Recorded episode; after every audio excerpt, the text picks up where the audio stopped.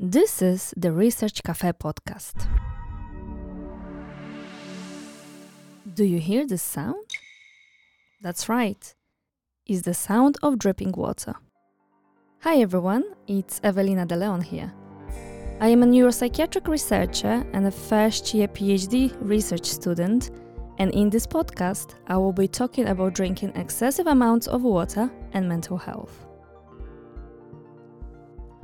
Water is an important part of the fluids in the body.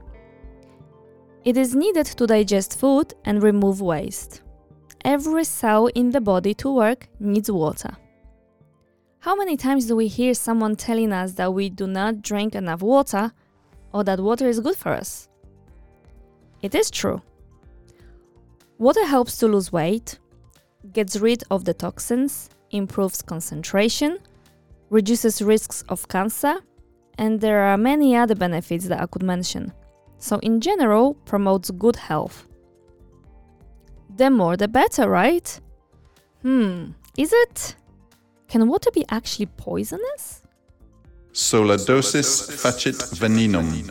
Only the dose makes the poison. This is a famous quote by Paracelsus, a philosophical aphorism that indicates basic principles in toxicology. Water that supports life on this planet, like any other substance, is considered a poison. Drinking more than three liters per day is considered dangerous. So why do people drink more than they need? Taking out physiological conditions like diabetes, that makes people thirsty. One of the reasons is the current lifestyle trends where people believe that drinking a lot of fluids is healthy. But also people with mental illnesses drink excessively because they feel it improves their mood. It alleviates stress and anxiety, or simply because they are bored. Psychogenic polydipsia is a term used when people with severe mental health conditions, like schizophrenia, drink more than three liters of fluids a day. Sometimes as much as forty liters. However, the mechanism behind this behavior is unknown. My PhD study investigates psychogenic polydipsia. With me is Professor Graham Yorston, consultant forensic neuropsychiatrist at Saint Matthews Healthcare, aka my boss, and the initiator of this area of research. Welcome, Professor Yorston. Thank you. So I joined Saint Matthews Healthcare in July twenty twenty to work with you on psychogenic polydipsia project. Among so many other areas of research in mental health, why did you choose psychogenic polydipsia?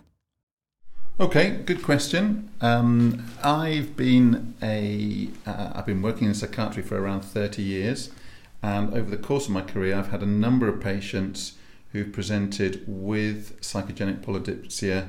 To the, to the point that they've developed serious physical health complications as a result of it. Um, and it's been an extremely difficult thing to manage, uh, often resulting in people being on one-to-one observations, so taking up a, a member of staff twenty-four hours a day for for a very long time, in some cases for, for years. So the cost of that and the Uh, the kind of negative impact on, on someone being able to kind of rehabilitate and return to the community is, is enormous.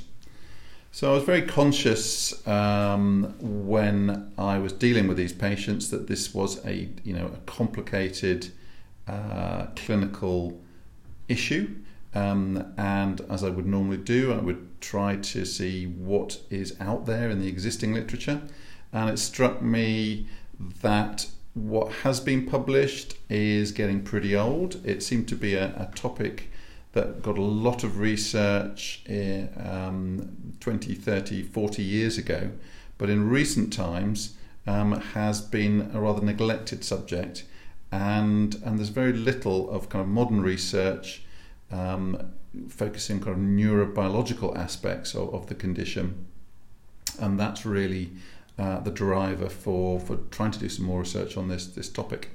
Thank you. So recently we came across a patient with unrecognized autistic spectrum disorder, and his drinking was associated with elevated anxiety and compulsive behavior. He used drinking as a soothing mechanism Tell me more about this patient and the general risk of drinking too much water.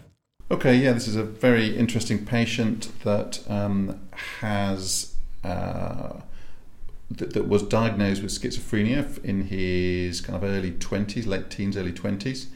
Um, and when I took over his care, it struck me that the history was not someone with typical symptoms of schizophrenia. There seemed to be all sorts of issues which sounded to me more like an autistic spectrum disorder. And the more I looked into this and the, the, the more detail I got from talking to his, his mother, it became clear that, that yes, he did have an autistic spectrum disorder and then schizophrenia on top. And as soon as that uh, diagnostic uh, difficulty was, was solved, if you like, then that opened up the idea that, that some of the behavioural problems that he's exhibited over the years were not symptoms of uh, schizophrenia, but were were potentially repetitive behaviours um, that were a feature of his autistic spectrum disorder. Um, and then the more we looked at this, uh, it did seem that his uh, his times of when he had drunk uh, excessively, and this was a real problem for him, is, is he was in a secure unit. The water to his bedroom was cut off. It was externally isolated, but he would still drink water from toilets, from the shower, from anywhere he could get hold of, of, of liquids. And it caused him uh, serious problems. He developed hyponatremia. He had to be admitted to General Hospital for that.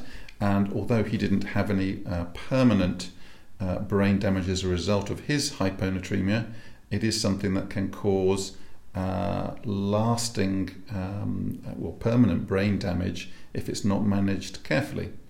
So he fortunately escaped that, but by focusing on this particular clinical issue as a repetitive behaviour, we were able to, uh, and, and as something that occurred when he was anxious, Um, we were able to find alternative ways of reducing his anxiety by allowing him to uh, to do less harmful repetitive behaviours. And the, the thing that emerged was, was him writing people's names down, or as he calls it, doing spellings. And because we spent a lot of time uh, with him and uh, with staff encouraging him to do his spellings, that reduced his overall levels of anxiety, and he didn't turn to drink as much um, as a as a as a self-soothing mechanism. He didn't need to, you know, the the, the water and fizzy drinks that he was uh, drinking before.